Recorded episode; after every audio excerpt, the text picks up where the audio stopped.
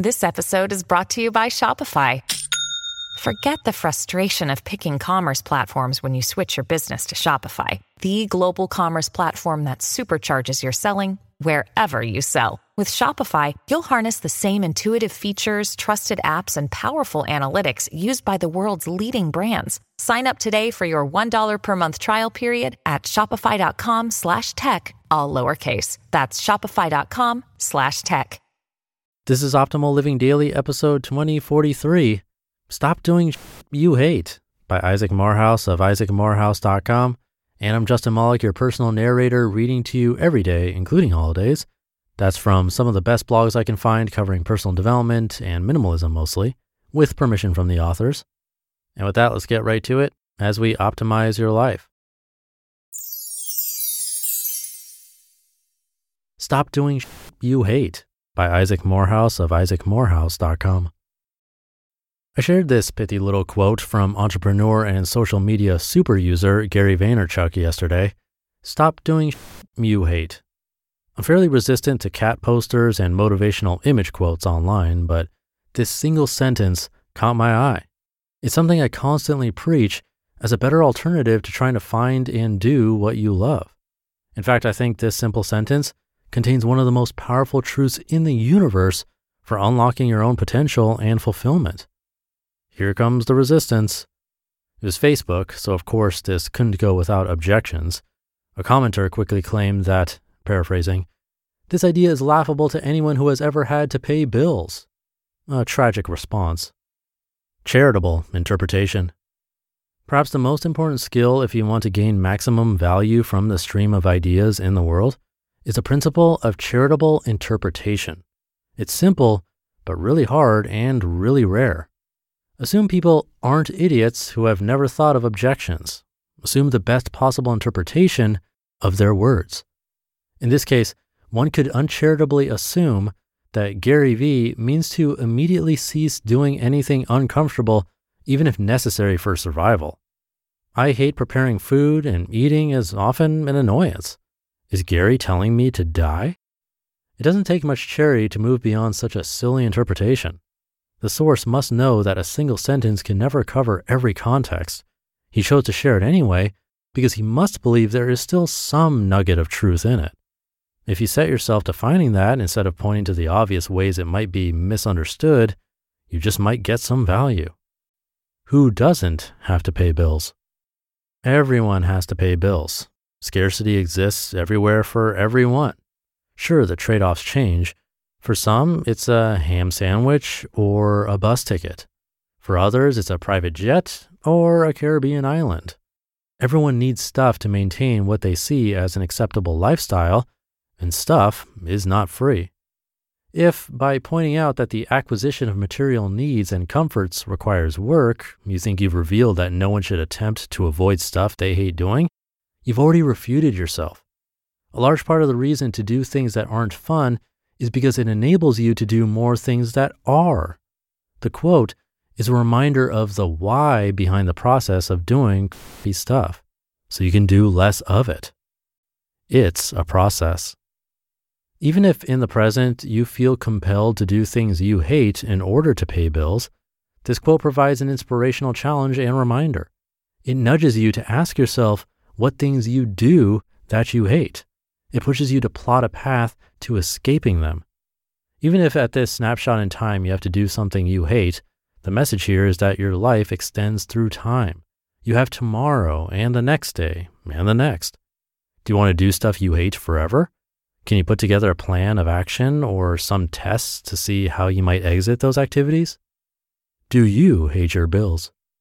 If paying bills keeps you from doing things you enjoy, Maybe the bills themselves are the problem. If you hate paying bills, can you conceive of a way to do a lot less of it?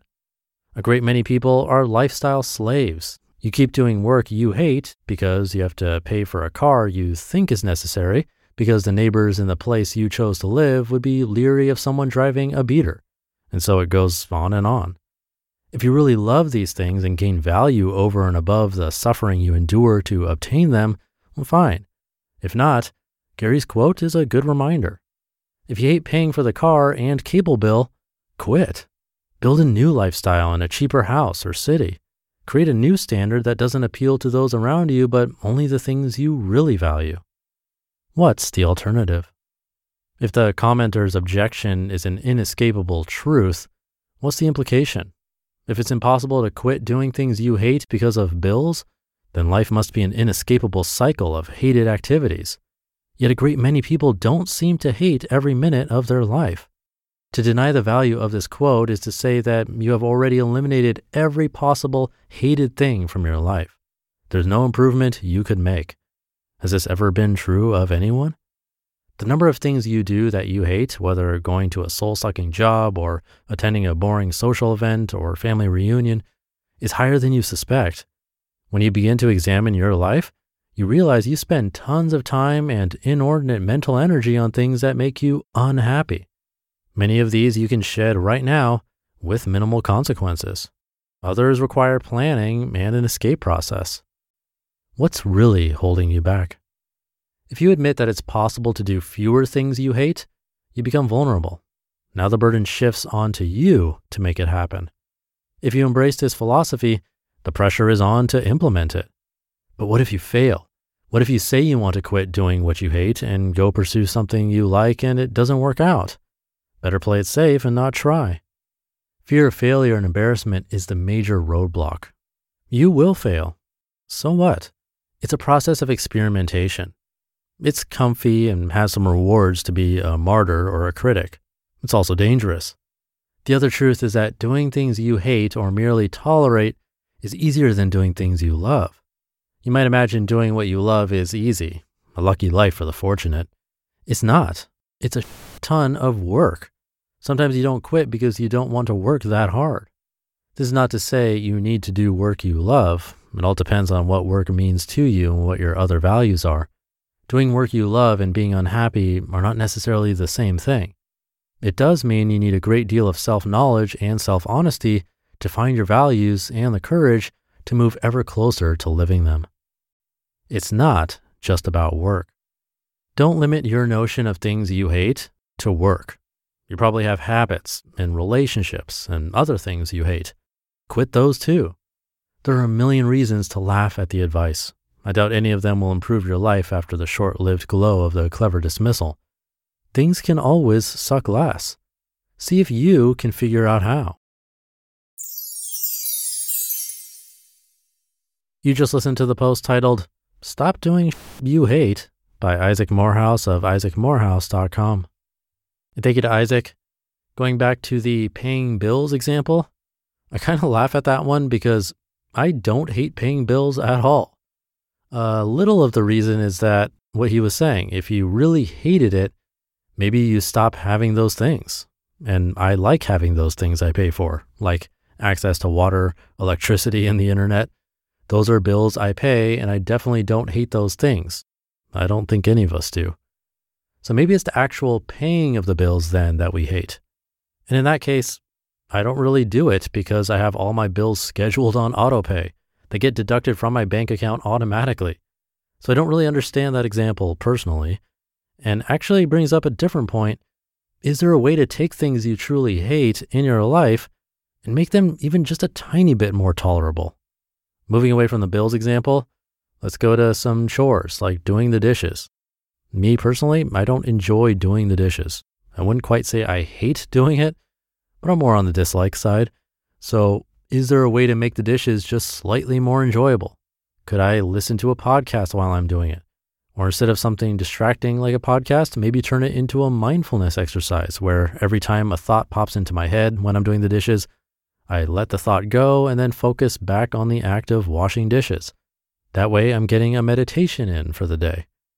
I think many, many aspects of our lives could be improved if we just take a moment to think about how we could add something fun to something we usually don't like.